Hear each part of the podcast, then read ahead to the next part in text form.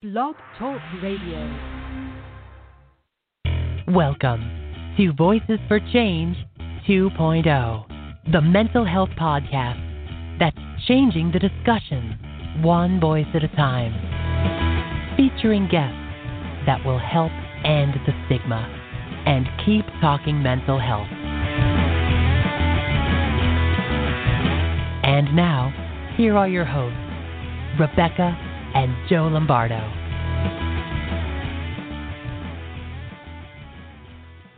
Hey, good morning, everybody, and welcome to Voices for Change 2.0. Yeah, how's it going, guys? Thanks for tuning in. Uh, it's the middle of May. Uh, can't believe it's already the middle of May. Yeah. Uh, the weather's finally breaking, at least, you know, Midwest here where we're at. Um, you know, Detroit area and, and whatnot. Uh, it's actually been well, it was pretty hot yesterday. Yeah, it was surprisingly it was warm. And uh, you know, flowers are popping, allergies are kicking in. um, sure. You name it, and uh, you know, it's it's. I don't know about you, babe, but it's it's having a uh, bit of a positive effect on me. You know, it's like a little bit of a breath of fresh air. You know, even though I actually prefer cooler temperatures, it's a nice I guess, respite to what we've been going through. You know, it makes it mm-hmm. a little mm-hmm. easier to go outside and want to work on the yard, you know, or uh, you know, not not so much the barbecuing because I could do that year round, but yeah, you know, just being able to go out and take a breath of fresh air and go, you know.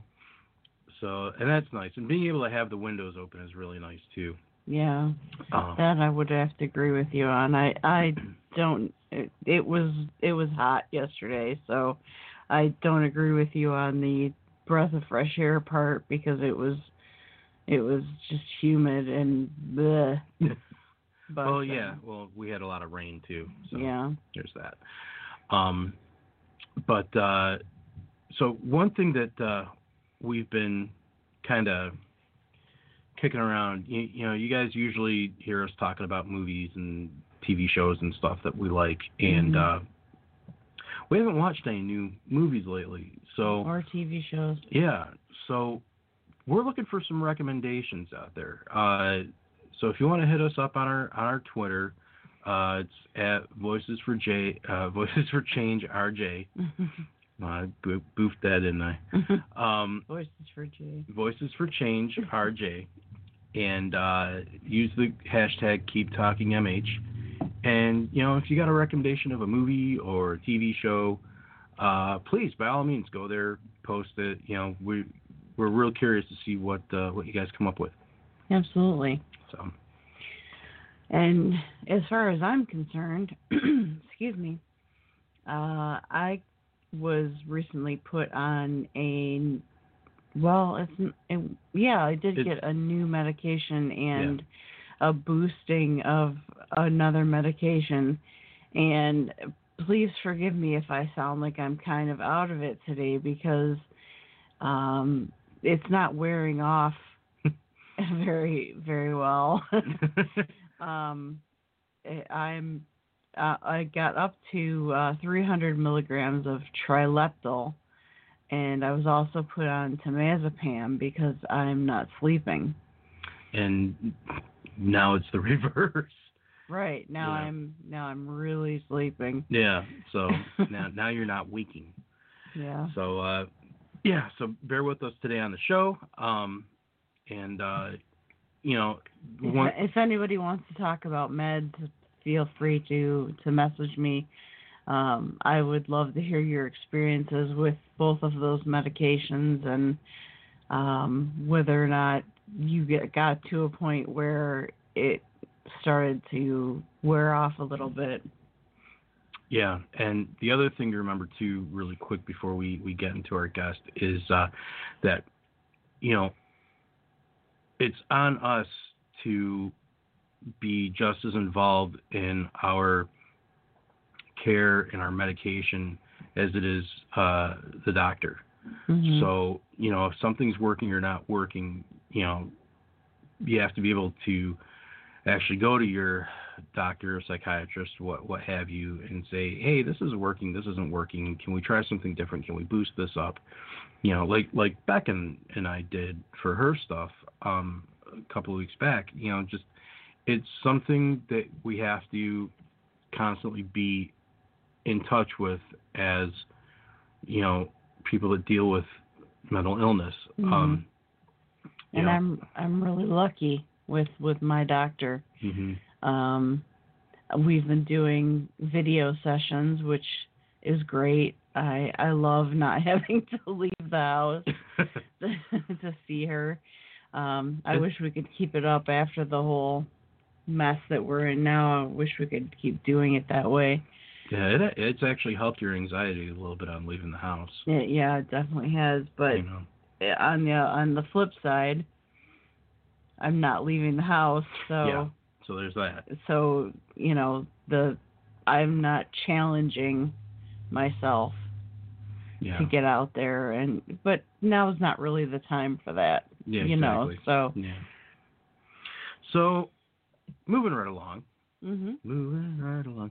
Uh, we're honored to have today's guest on our show, especially considering we broadcast from an LGBTQ network. Our guest is a doctor, a mental health advocate, and a transgender woman. But these traits don't define her, they just contribute to the beautiful human that she is. Please welcome Dr. Emmy Zje. Hi, this is um, Hi. This is Emmy. Hey y'all, it's nice to talk to you. It's nice to have you on the show. Thanks for taking the time out from your day to, to talk with us and be with us and, and you know try and help break down some stigma and uh, stuff. yeah, no, I appreciate the work that you're doing here, and um, in fact, I've spent some time since I, I first had some interaction with Rebecca um, on Twitter. Is where I ran into to Rebecca and this um, this whole um, uh, Voices for Change 2.0 that that you're trying to do, and I mean, quite frankly, um, even aside from the topical elements where you know we find intersections for mental health with, you know, um, the LGBTQ community, um, I think aside from the actual material intersections, there's a whole lot of um, symbiosis between the types of struggles that that we deal with in turn. You know, something that Rebecca had just said is getting out and challenging um, herself. And I can relate to that because the few times that I have been out to get to the pharmacy and things like that, there was some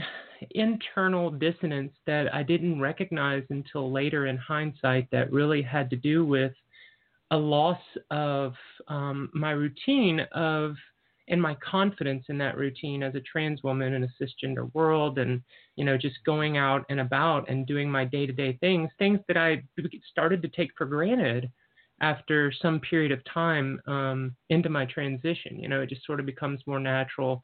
You have to think less consciously about everything and what you're doing and and stuff like that. So it's it's been interesting to get out these few times and and feel some of those old demons that that used to haunt me that that I ultimately was able to defeat I think over time by being challenged by them routinely and Mhm. so so yeah I, I you know the big picture here is that I, I see a lot of I, I I read a lot of um, some things on on Rebecca's blog and um, I actually have um, several people very close to me um, who are diagnosed with BPD and stuff like that. So, uh, you know, I, I spend a lot of time talking with them. Um, one of them is a very close friend of mine that that I, I was having coffee with um, pretty routinely until until Until you know all the this. until all of this. Yeah. Yeah. So so I thought it was a good fit for me to come on today and you know the LGBTQ commu- community and you know the trans community um, I think probably have a lot of um, experience and um, whether positive or negative with um, different challenges to our mental health and just you know and there's different dimensions to that and hopefully today I'll be able to share some of that with you. That's- Absolutely. Yeah, that's our hope too. And um, you know, we, we do have questions for you. Uh, I want to take a minute to uh, apologize if anything that we ask uh, comes off as as wrong or uninformed or anything. Uh, you know, Beck and I are both cisgender, and we, you know, just genuinely want to get a better understanding for ourselves and for any of our listeners that are cisgender as well. So we've never we've never really had a transgender guest. No, So this is new territory for us, and we're really delighted to have you on because um, it's what's most important to us is is learning new things uh, about communities that we may not have anything to, to do with necessarily, uh, uh, you know, on a s- on a regular basis, hmm and so that's yeah, I really understand important. that. Really important to us. Yeah. So yeah, and and I know, and I get the sense that you're coming at this in good faith, and so I got that sense from the get go, and which is why I agreed to do it. And I know that these conversations are important, um, that they that they still need to be had, um, in a lot of ways for people to really get the human element of this, and for Mhm. trans Yep. to not just be an idea that that maybe you read about in a book or a newspaper article or you know even um even a even a good profile even a even a well done profile doesn't give you the same sense of of the humanity of just having a conversation. And so i you know part of whenever i transitioned and came out and um started down this road um one thing that i saw that that i was um probably going to be able to do um effectively was was use my voice in that kind of way. I've I've spent the the 25 or so years between the onset of puberty and um, coming out and, and accepting my re-accepting myself um, as trans. Um, I spent a lot of that time in you know um, insulated worlds um, in terms of just you know getting through um, you know having a family going you know going to work every day um, just those basic types of things. And so I didn't have a huge social life. I haven't had as much of a social life for a long time. Um, after I Mhm. stopped having a necessity to socialize outside of my career with people in gendered spaces, which is unfortunately the way that, that the cisgender world is sort of divided in a lot of ways. Um, in a Mhm. lot of places. Not all, but but in a lot of ways, there's this idea that you know you go to a birthday party and for for one of your your children's friends and the you know there's automatic gender gender segregation that happens and you know having those same conversations over and over in a way that is really just to try and fit into a world that I was told as a child I had to do um, it, it, it gets exhausting. It's it's unbelievably exhausting. So, in some ways, um, my passion is fueled by a lot of silence in my life. If that makes sense, I guess that's what I'm trying to say. Is that you know I think it's a tax on a lot of LGBTQ people's mental health to have to always have these conversations. But Yeah. I volunteer my energy to do it because I do find that there's importance in the conversation, and I feel like it's a way that I can sort of um, flip that privilege that I've, you know, that privilege of silence and that privilege of, of um, you know, quiet around and at least be more vocal for the rest of my life. that's an awesome outlook, you know, and Mhm. and you know the thing I know for me certainly I'm uh, I approach I try and approach everything from a humanity point of view versus an idea. You know, how does it how does this situation or that situation impact me as a person or impact how will it impact my wife? How will it impact my mother? Different things like that. Um, you know, so when people just for a quick example, and I don't want to turn things political by any means, but when you hear about things like the government wanting to say cut Social Security, you know, my wife's on disability, my mother is retired. You know, for both of them, that's their only source of income. So when the government talks in abstracts about wanting to cut Social Security, I'm like, all right, how is that going to impact them? How is that going to impact anybody else? Our lives. Our li- our lives, other people's lives that are also relying on Social Security. So when you start to put it in those terms, or even what we're dealing with with coronavirus now, and I know we back I know we talked about Yeah. that we weren't going to Yeah. talk about it, but you know they talked about the testing and, and staying in and wearing masks and all this. It's like, well, yeah, like I I'm an essential worker. I don't want to bring that home to my family, so I'm doing everything I can to keep them protected Mm-hmm. you know and that's the thing that people don't realize you know is you know there was a, a video that i saw where you know this guy was wanting to open up the country and and the interviewer said well how many people are you know how how many accept, acceptable deaths would you take to open the country Mhm. 70 7 700 and the guy says 70 and then from around a corner 70 members of his family come walking around Mm. and he's like, "That's my family." And the interviewer says, "Now, how many do you think would be acceptable to die to open the economy?" He's like, "None." Mm. So it's situations like that that people don't realize is when you actually put a face to a situation, when you make it personal, that's when it needs to count. You know, so many things are talked in abstracts, but when you make it personal, people see more of how that's going to impact the next person, you know, and that's an important thing that I think is lost in this day and age. hmm Yeah, and that's part of the reason that you know, again, I'd reiterate that that I, you know, reached out to Rebecca to ask her if um, she'd be interested in doing something like this because um, I'm also a, a professor of engineering, and um, I can relay a story to you about this. It was, um, I think it was last semester. It was in the fall.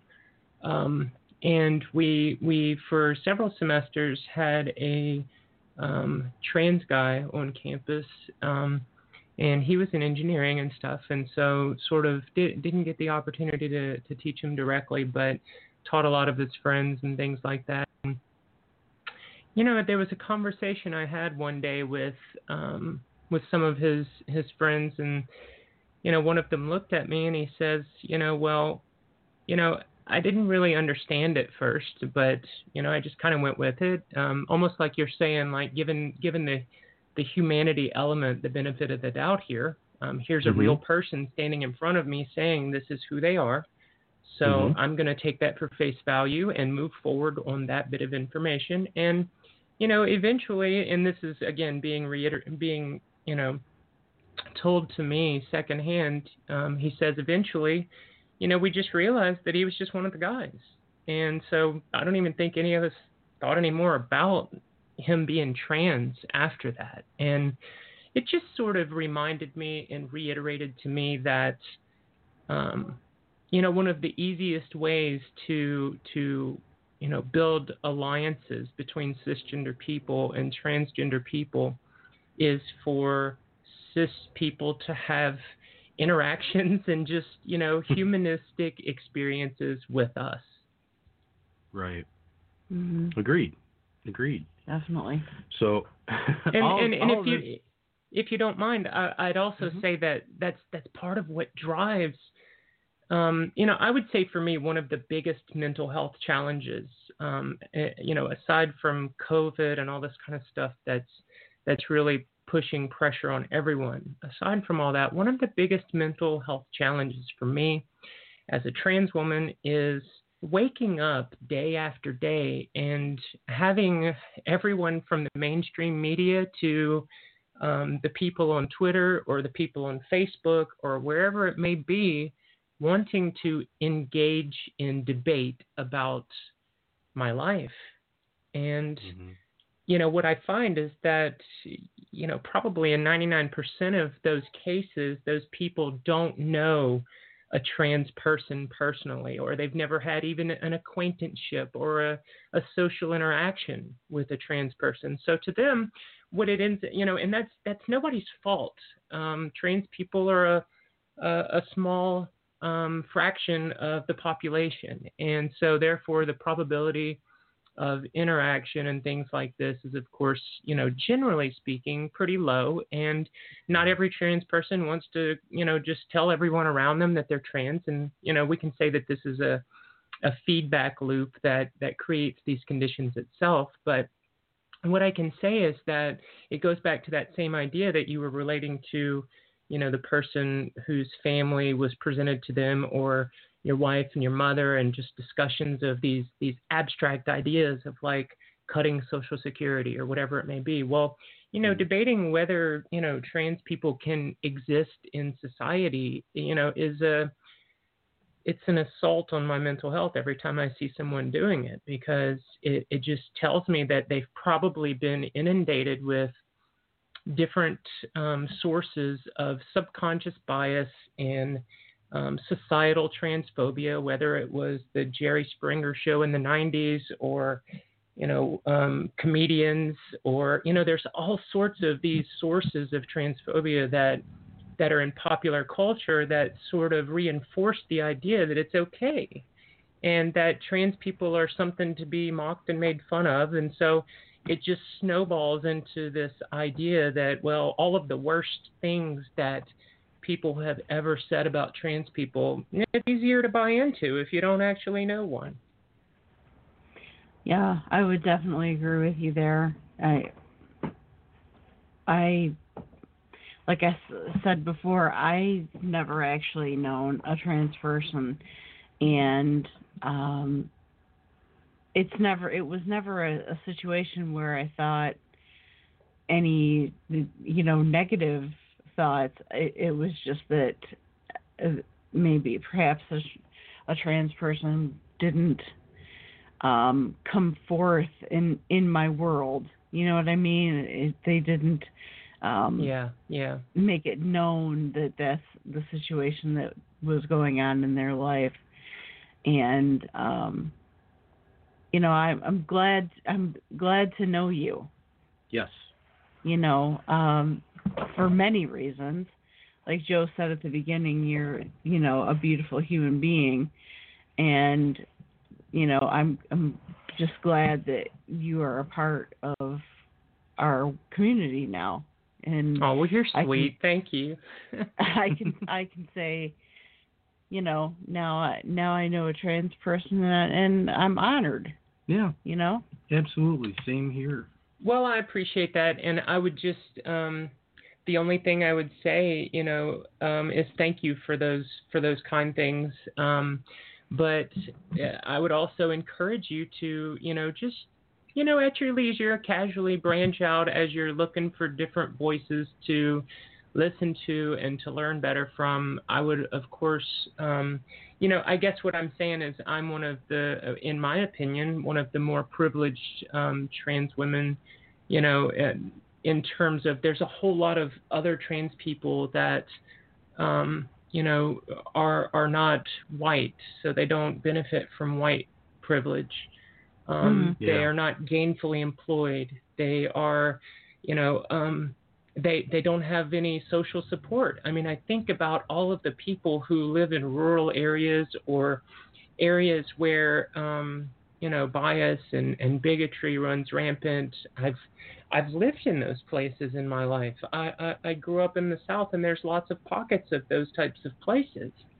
Um, and yeah. the South is more heterogeneous than most people would, I think, um, like to say in their cliches and in their stereotypes. And I will acknowledge that. I mean, there are definitely blue, very blue pockets in the South and very blue areas, and there's places where trans people and LGBT people can survive and thrive even but I also know what it's like. You know, before I moved to my current position and I lived in the South, I was driving 60 miles one way to see the only doctor that would treat me, even after mm-hmm. going to um, a therapist. And in fact, there was only one therapist in my town who would speak to me about wow. trans about trans issues and about gender dysphoria and stuff like that. The others told me that you know they didn't believe in that or that they didn't want to do that or it wasn't something they felt comfortable doing and so basically you're turning one of the more vulnerable populations a person from one of the more vulnerable populations away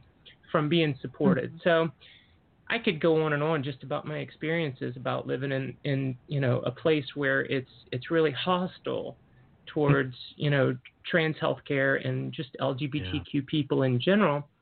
But I think um, you know having having support is important, and I know that there's a lot of people um, who definitely have more um, stories to tell than than you know a white, privileged, um, educated professor um, type person in the community. But again, I try to use what I have as best I can, and I try to listen. And I've listened to those voices, and I try to direct my energy to to lift the tide, so to speak. Um, yeah. So hopefully, I'm doing a good job. I'm I'm, I'm trying. I see a lot of opportunity, and I see a lot of humans in my life every day who you know I'm able to advocate to just by being an open trans woman. I I, I almost have have stopped um, presenting very much with, for example, my hairpiece. Um, mm-hmm. And that's a big deal. I mean, that's a big deal, believe it or not, mm-hmm. because mm-hmm. um, you know, hair is a big signifier in terms of the way people have their unconscious assessment of who you are. And um, in our society, a big part of that assessment is gender, especially for cisgender people. Mm-hmm. Um, and so, given that, you know, I, I, basically just, you know, wear a head wrap uh, and stuff like that. And um, I'm, you know, whenever I interviewed for my current position, I did so um, by being completely transparent and saying, "Hey, this is this is me, and I want you to know that because if you want me to come here, I want you to stand behind me. I want to have your support. I want to be a um, safe space and a beacon for for hope for other LGBTQ people on campus who may need um, some support." And that's awesome. Mm-hmm. You know, that's awesome that, that you do that and that you put yourself out there and that, you know, when you want to get the position that you have, that you, you know, you put it all out there. You put it on your sleeve and said, this is me. You know, take it or leave it, like it or not. This is who, I'm, who I am, and I'm not going to hide that for anybody. And that is such courage Mm-hmm. You know, it is so strong, and it I I admire it. Um, I, I, I don't have any words. It's just it's awesome. It's just mm-hmm. cool. Well, thank you. No, I appreciate it. And and again, this is another one of those things where you know I turned. Um, well, I should say I will be turning um, 41 years old this year, and Happy you know I I spent a lot of my life again, sort of you know without social life, and there's detriment to that, but also um, with a lot of insulation.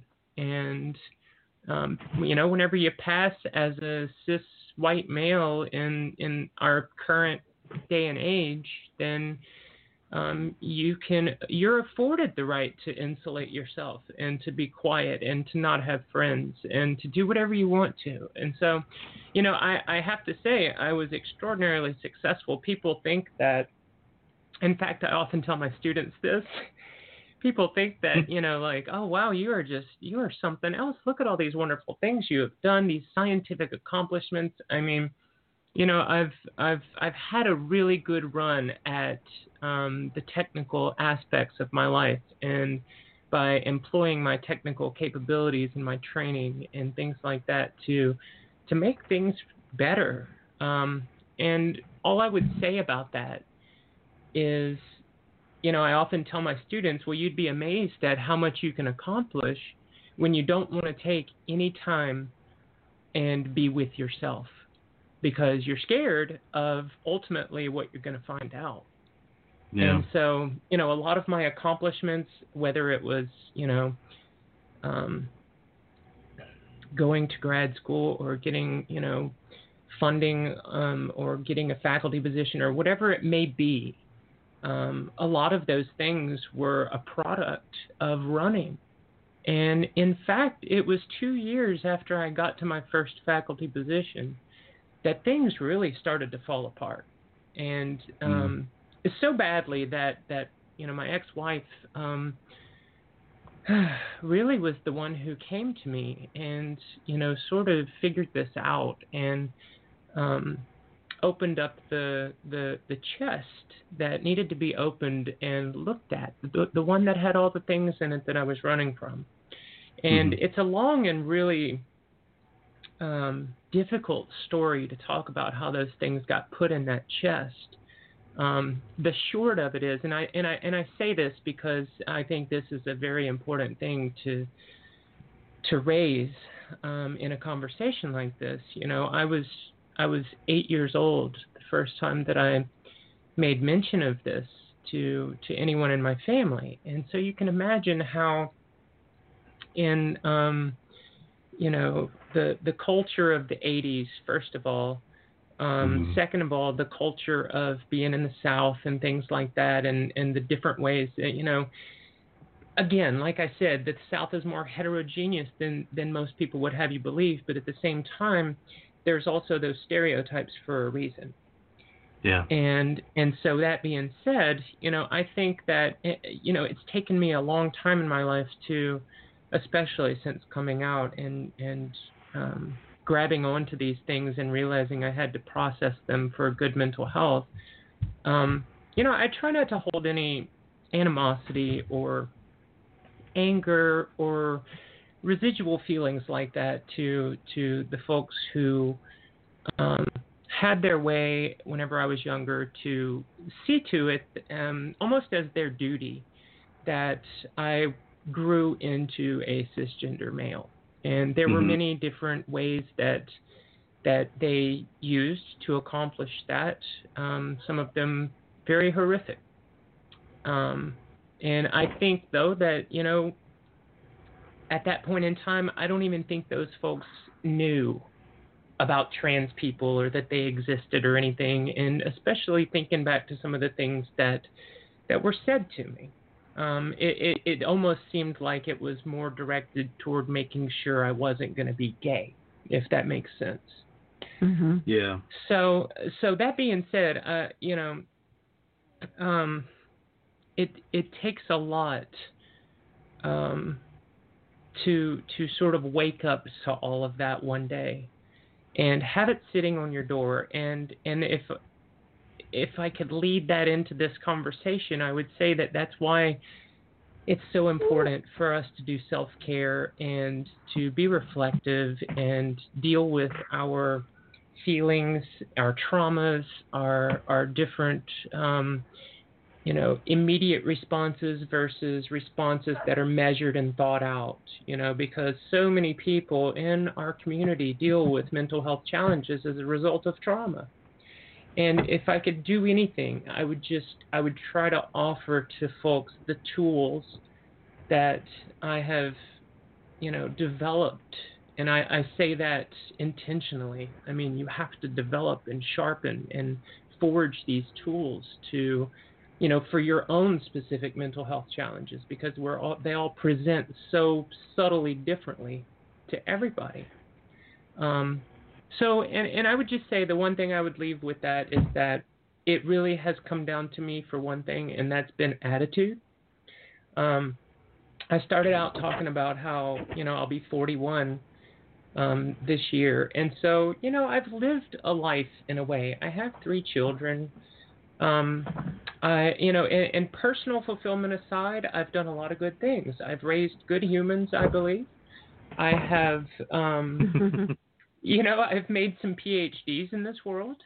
I've, um, you know, contributed to environmental remediation and, you know, high tech environmental strategies for a sustainable future. I've contributed to materials for biomedical research. I've done all sorts of, of wonderful things. And so I'm still on the fence about how much, you know, my attitude about this right now is really just more of a defense mechanism about accepting that I'm I may just be lonely and um, you know not have very much um, fulfillment to come in the future because of how late all of this came on with me. So I spend a lot of my time trying to encourage younger people, um, to encourage parents to affirm and protect their trans kids, so that they don't have to go through the similar type things that I did and have to, you know, repress this and, and hold it back. And, and society, again, society does a very good job of reinforcing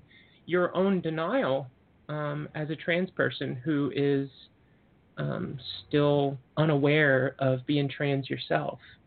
So maybe it's a product of my own trauma, but I try to I try to find value in myself and I try to find value in what I do just by helping other people because you know, right or wrong, I'm just trying to be honest and speak from the heart. Right. I don't I don't know that I have a lot of hope for myself because I just feel kind of, you know, like a lot of my life is kind of past now. Um and that's unfortunate, but it's okay too. It's okay. Mhm. Um, and But so my attitude was inspired by one thing. I'll leave here with this. Um, there was something I read when I was 18 years old that someone gave me, and it's it's. I'm sure you could type it in on Google and it would pull it right up. Um, it's by a guy named Charles Swindoll, and it's called Attitude. And the last part of it really, really resonated with me for for a long time. Still does. Um, you know, I am convinced that life is 10% what happens to me and 90% how I react to it. And so it is with you. We're all in charge of our attitudes.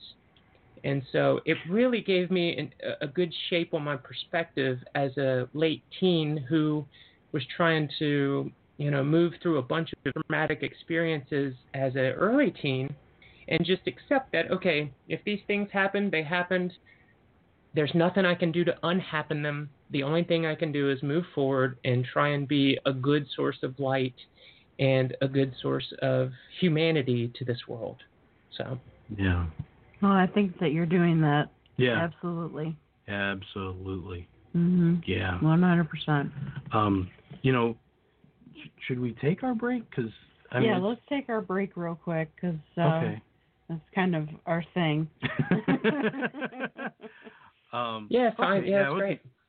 I wasn't. I wasn't sure. I hate to. I hate to take a break from it, but um, suddenly it's a it's a really good idea, and I'm I'm not going to mention why. Um, but let's just say there's a bathroom involved. Um, anyway, uh, okay, sure. yeah, we're whatever. We're going to be listening to "Thrill of the Chase" by Hayden Joseph. Uh, so you guys stay tuned, give that a listen, and we will catch you on the other side of it. Thanks for tuning in.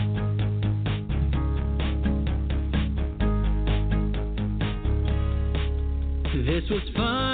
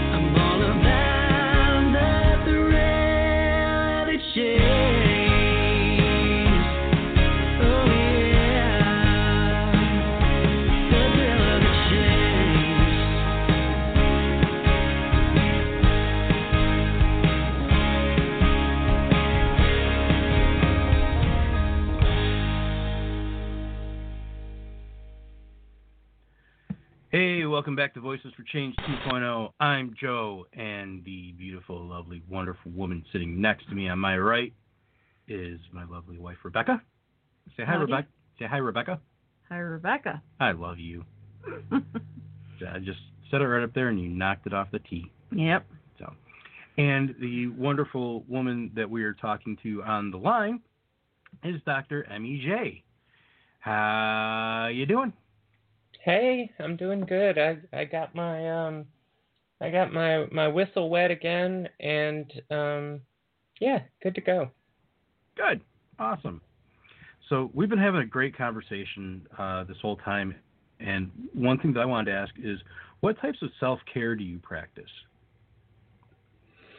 Well, that's a really good question. Um you know, I've had to adapt so much um during this pandemic too, you know, to to what I normally would have considered and and sort of what I got into as a routine for self-care, which involved things like going to the to the park and taking a walk and and things like that, which you know I think we can do that now here, um, but for a while even that was prohibited.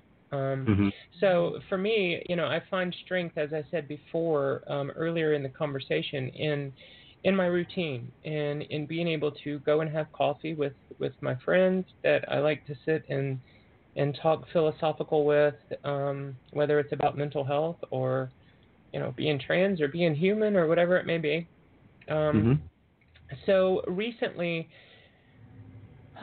what I've had to do is um, some days I have actually put makeup on so that I would have to take it off, if that makes sense.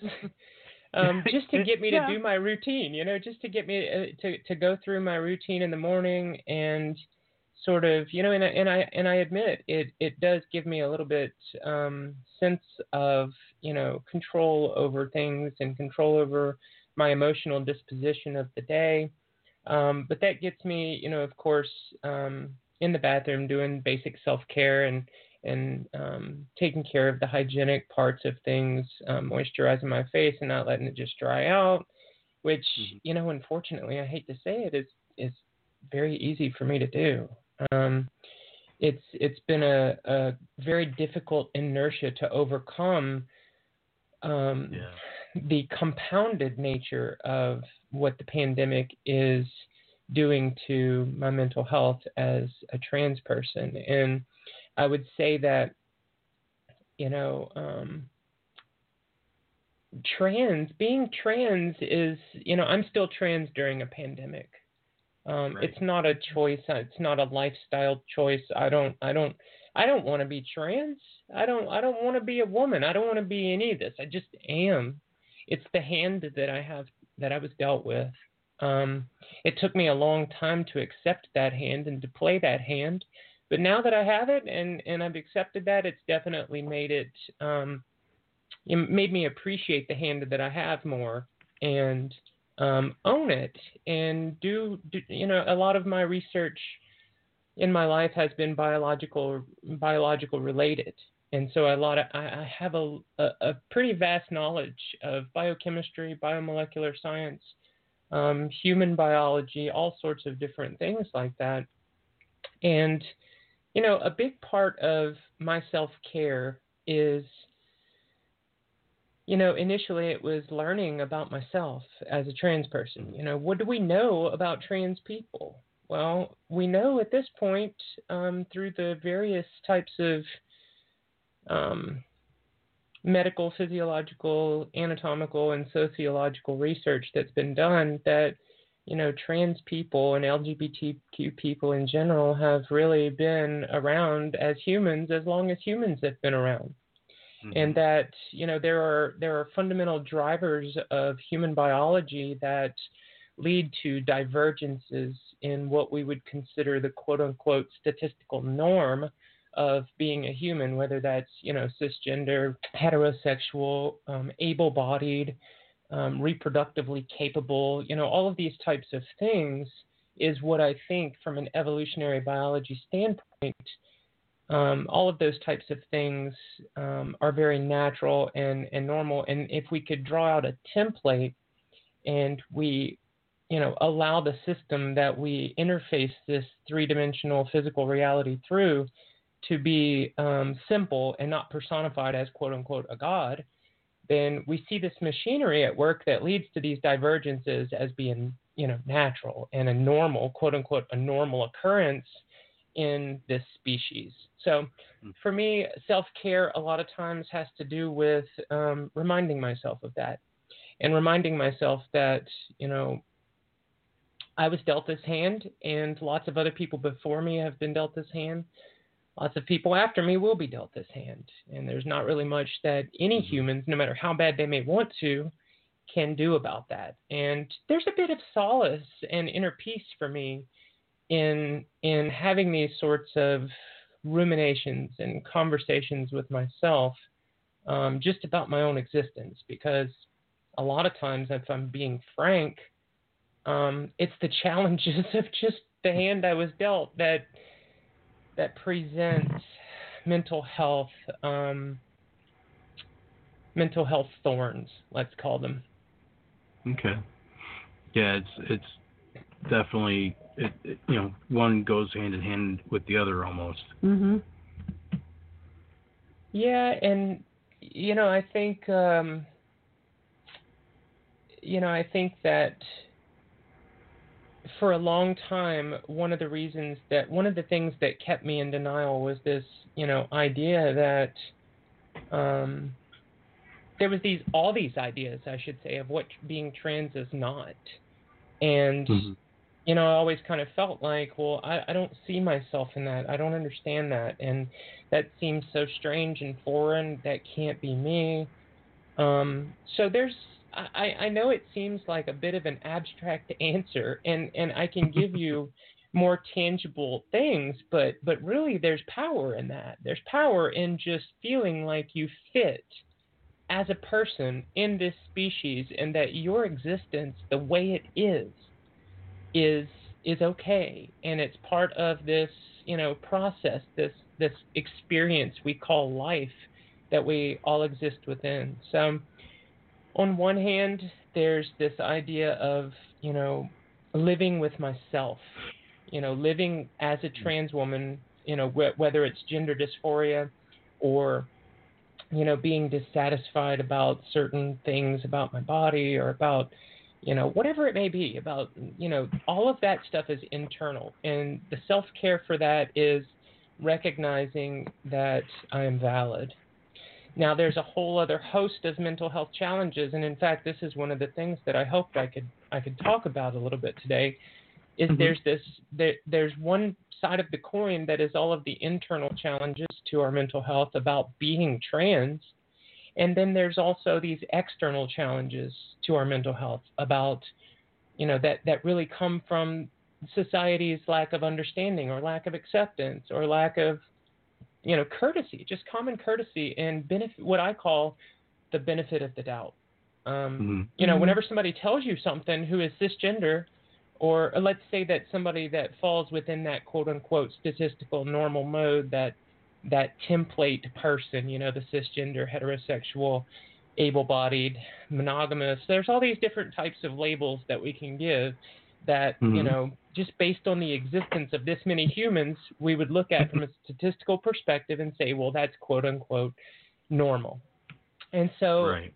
you know, being somebody who inherently, by the way I was born, diverges from that norm, you know, there's a whole lot of externalities that get compounded on top of the own internal challenges that we have just to face with being trans. And so a lot of self-care for me is trying to be body positive.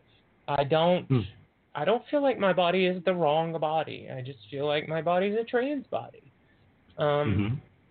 I do the best I can with what I have. It goes back to that idea of attitude. Now, you know, okay, here's some simple um, sound bites for you. I like cooking. I love cooking. Okay, now maybe that's my chemistry training too, but I was also told you never trust a chemist who can't cook. So you've got me on both sides there. Okay. Um, I like to um, listen to music really loud, which at 40, almost 41, is not probably the best thing I should be doing. Um, I like playing I'm games 40 with my kids. I'm Go ahead, go 46 ahead, and I still I'm 46 and I still listen to music really loud. So It's- you're not alone. It's helpful. Yeah, it's Yeah. a good coping strategy for some things. You know, it just allows you to resonate it out. Um, Mhm. Yeah. Yep. But playing with my kids is a big thing. You know, d- talking to them, trying to just you know teach them about life. That's a that's a good self care thing because, you know, and again, maybe this is just back to me trying to validate my own existence through helping others. But either way, it does help. Um, I want to Mhm. make good humans that go forth and and make this world hopefully a little bit better. Um, and then there's making coffee. I, I also love to make coffee as self care. Um, I, I I used to do espresso for about 12 years, and now I've gone to percolating. So oh wow. I, I'm a bit of a coffee savvy, you know, um, roaster person, I guess. hey, you know what? That's there's absolutely nothing wrong with that either. Mm-mm. You know, uh, I enjoy a good cup of coffee now and again, and uh, you know, you can you can tell when someone's taking their time and put their care into it versus somebody just slaps something together and you're drinking, you know, brown water. So, Yeah. you know, that's good. so that's good. so there's there's a talent to it, um, and don't let anybody tell you different. You know. Yes, sir. That's right. Yeah. So yeah, no, I, I uh, you, you you definitely speak to me on the on the loud music part of it. Uh, I've been I've, I've, been playing guitar for over uh, was it over 30 years, babe? Mhm. And uh, it's so long it's so long I can't remember. And you know I'm not happy unless I've got loud guitars and loud amplifiers and some hearing loss. So yes. Yes. you yes. know what I mean. So I uh, do. So I that's do. that's me. You know. Um.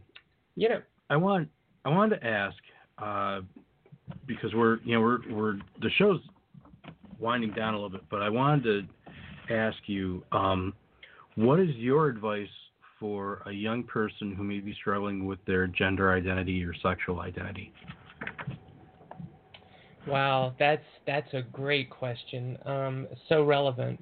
Um, so you know, I had someone who served a little bit as a mentor to me um, right after I came out to myself, um, and so so I had a little bit different. You know, my my second acceptance of this was, you know, I spent a couple of years literally trying to um, position myself and plan accordingly and figure out a way to do this that minimized harm and you know potential harassment and that kind of stuff for me for my family for you know just just all around so Mhm. i took a, i took a bit of a different approach in that regard and i think that that's okay you know for especially for me um someone who came out um later in life with sort of an established you know career, family, and this type of stuff, it gave me again that insulation to be able to sit around and do that. Um, and the first thing that I would suggest is reach out to online communities um, and find people whose experiences overlap with your own. There's so much power in just talking to other people in your community who have experienced things similar to you. There's some sort of empathy um, response that's generated there, and you know I've formed bonds with um, you know some trans women over the few years I've been around Twitter, for example, um, that are you know I think lifelong bonds. Um, and it, and it comes down to that ability to instantly relate and empathize with each other and overlap. And those are very, very special type bonds to me that, that I formed. But, you know, that's what I did. My first step once I accepted things with myself was to start a social media page and go from there and just try to find trans people so that, you know, the information that I got about myself wasn't just strictly from a medical or science perspective or wasn't just strictly from a, you know, blog perspective or a single um, trans person's perspective. It gave me an ability to sort of expand my horizons about what the transgender experience really was to other people. So maybe maybe going back to that humanizing element, except it did it for Mhm. myself. So so that was a big deal for me. Um, second, I would suggest reaching out and trying to find local communities um, so that you can have real in-person support. Um, you know, I have talked to so many people who benefit so much from the communities, um, the LGBTQ community, um, whether it's group therapy meetings or whether it's, you know, here we have a bingo night sometimes. Um, Hmm. you know, it's just reasons to get together and and share in our common lived experience without ever even talking about it. You know, just kind of sharing in our presence.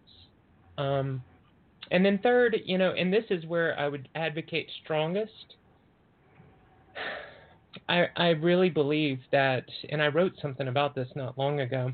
I have a Mhm. real challenge getting students um, to come to office hours because there's this stigma around office hours that you know if you go to office hours that must mean that you you know aren't smart enough to to get it on your own or something like that and Mhm. um, I see a lot of the same sort of stigma and and um, you know defensive responses to to mental health and self care and stuff like that. So I think that high quality mental health um, therapeutics should be freely available to to um, you know citizens of the United States, like most other developed countries in the world. Mhm. And Yeah. you know, so so so so I guess what I'm saying is that I I strongly advocate for finding someone, a therapist of sort, that you can talk to, and in that sort of confidential uh, confidential space, in a in a space where they are able to, you know, especially if they have experience in this regard. Um, but at the very least, they can give you broad and general healing tools and help you forge those healing tools that that I started out earlier talking about. Um, so so I want to be sensitive to the fact that number one, you know, not everybody has access to quality mental health care, and that is tragic. And I think it needs to change. And I think it's a very very huge shortcoming for our country.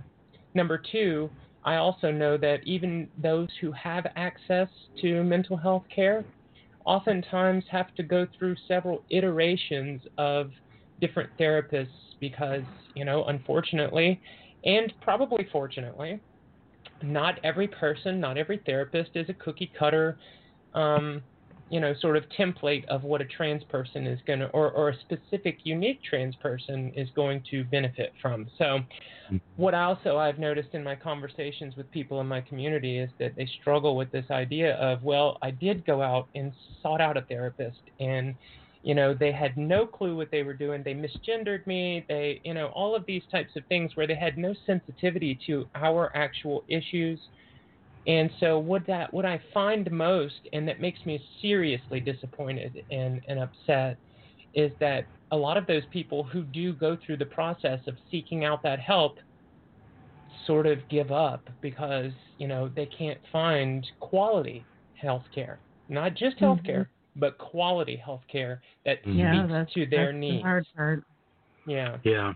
that's Mhm. that. It's funny that you mentioned those three things because, you know, those are not unique to the trans community. Uh, I and I, I it sucks having to say that, but you know, it, you, what you just described was our 20 year history with Beck's mental health struggles. Mhm. Yeah, Believe it or not, um, finding quality care, finding you know a psychiatrist or therapists that will listen, having to go through multiple multiple doctors and whatnot till you find the the one that can really help you. You know, uh, this this goes back to what I said at the very beginning of the show about you know we have to take an active interest in our own care. You know, in our Yeah. our own our own medical. You know, I I think for the trans community, it's it's probably you know more so with trying to find the proper Even resources. You know, it's it's Mhm. so much harder, and you know my my heart breaks. You know, for for the trans community for that because I know I know how hard it was for us, and it just oh. And you're Yeah. absolutely right. We we need to get on the ball with the rest of the you know civilized world when it comes to healthcare. Um, I, I agree with you 110%, and you know, So you know what? I think in the meantime, get I somebody think in in the there meantime, that you know. Well, I think the best thing we can do in the meantime, and that feeds right back into the first thing that I said, is, you know, I almost, I actually almost tweeted something about this the other day. How, you know, I notice so many trans people in the Twitter trans community doing therapy for each other. Mhm. Um, you know in, Yeah. in some ways in some ways we're not qualified as therapists but what we are qualified as is trans people and Right. what we, what we can relate to is you know those overlapping experiences and finding people who are ahead of us on the curve who have forged those tools and sharpened those tools and can offer advice about how they got there you know that's that's part of the reason I stay around trans Twitter you know I mean I originally Mhm. came because I was curious like how do what does being trans mean? What is all this? And then after about a year or so, I was kind of on my way, and um, I made a decision that well maybe it's good if I just stay here. If I go ahead and and show my face and stop being an avatar, and I go ahead and make this a little bit more real, so that people who come here in the same boat that I did, you know, they'll find me at least and and I try to keep my messaging mostly positive. It's hard to whenever you have transphobic people who spend a lot of time every day advocating against people like me. You know, even though Mhm. You know people like me have been around legally using spaces and all this kind of stuff for decades, literal decades, and now all of a sudden, you know, gay marriage goes into effect. Sort of, it was this whole idea that a lot of the evangelical conservatives and right wing people lost the battle on the front of gay marriage and you know homosexual rights and things like that and so really a lot of the ire and attention has really been hammered to trans people over this past you know decade or whatever because they see it almost as um, one last place to come and hammer division into the community and we all know that when we can divide a community we can conquer that community and you know so Mhm. one of the biggest things that I see that's you know so disheartening for me is whenever you find, for example, you know LGB folks who are you know transphobic and anti-trans rights and such, you know, and it's like this attitude of well I've got mine, but what I think they miss in the bigger picture is the fact that you know, once these people, the, the same people who they're allying with against trans people are the same ones that they were fighting against very short time ago. So Yeah. I don't know. There's a little short sightedness there. But overall, what I would say is, you know, come to find you a community somewhere online, um, find you some people with related experiences, and if the very best you can get is to have a community, a small community of people who can share their tools with you, then I think that's worthy. And that's a Absolutely. Absolutely, and that's a that's a great note for us to uh, end on. unfortunately, I, I hate to to call it on the show, but you know, the end is near. so yeah, no, that's we- fine. Thank you so much for having me on. I so appreciate it. Oh, it's been our pleasure, Emmy. Uh, thank you so so much for taking the time with, uh, with being with us, and we would absolutely love to have you back um, to to talk more about this because I know we we just scratched the surface, you know, I, and I we realize did. that, and you know, you're such a lovely person, and uh, we're Beck and I are both honored to call you our friend. Um, so what we want you to do is uh, stay on the line. And uh, everybody else, you're going to be listening to This Is Who We Are by Blake McIver. And we'll see you guys next week. Stay healthy, stay happy, stay home, wear a mask, don't take Yes, any wooden please. nickels, don't eat spinach with strangers. Goodbye. Pulling past the signpost of this tiny weathered town. The tears welled up so high inside, I thought that I might drown. Everything different, but it all looks the same. And now you're here beside me, and I'm rid of all my shame. I just hope that they will see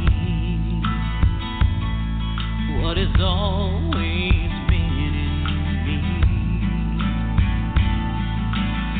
How much do I love you? Will they understand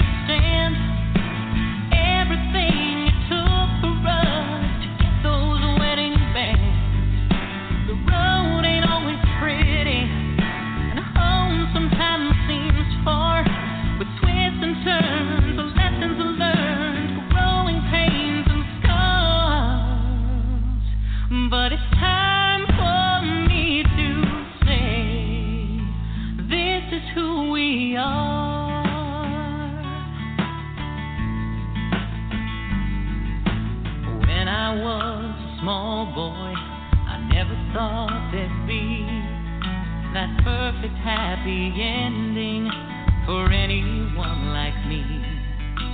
I could read the signals, fake smiles and the blessed hearts, and I still hear the whispered words that said I'd never be apart. Now I want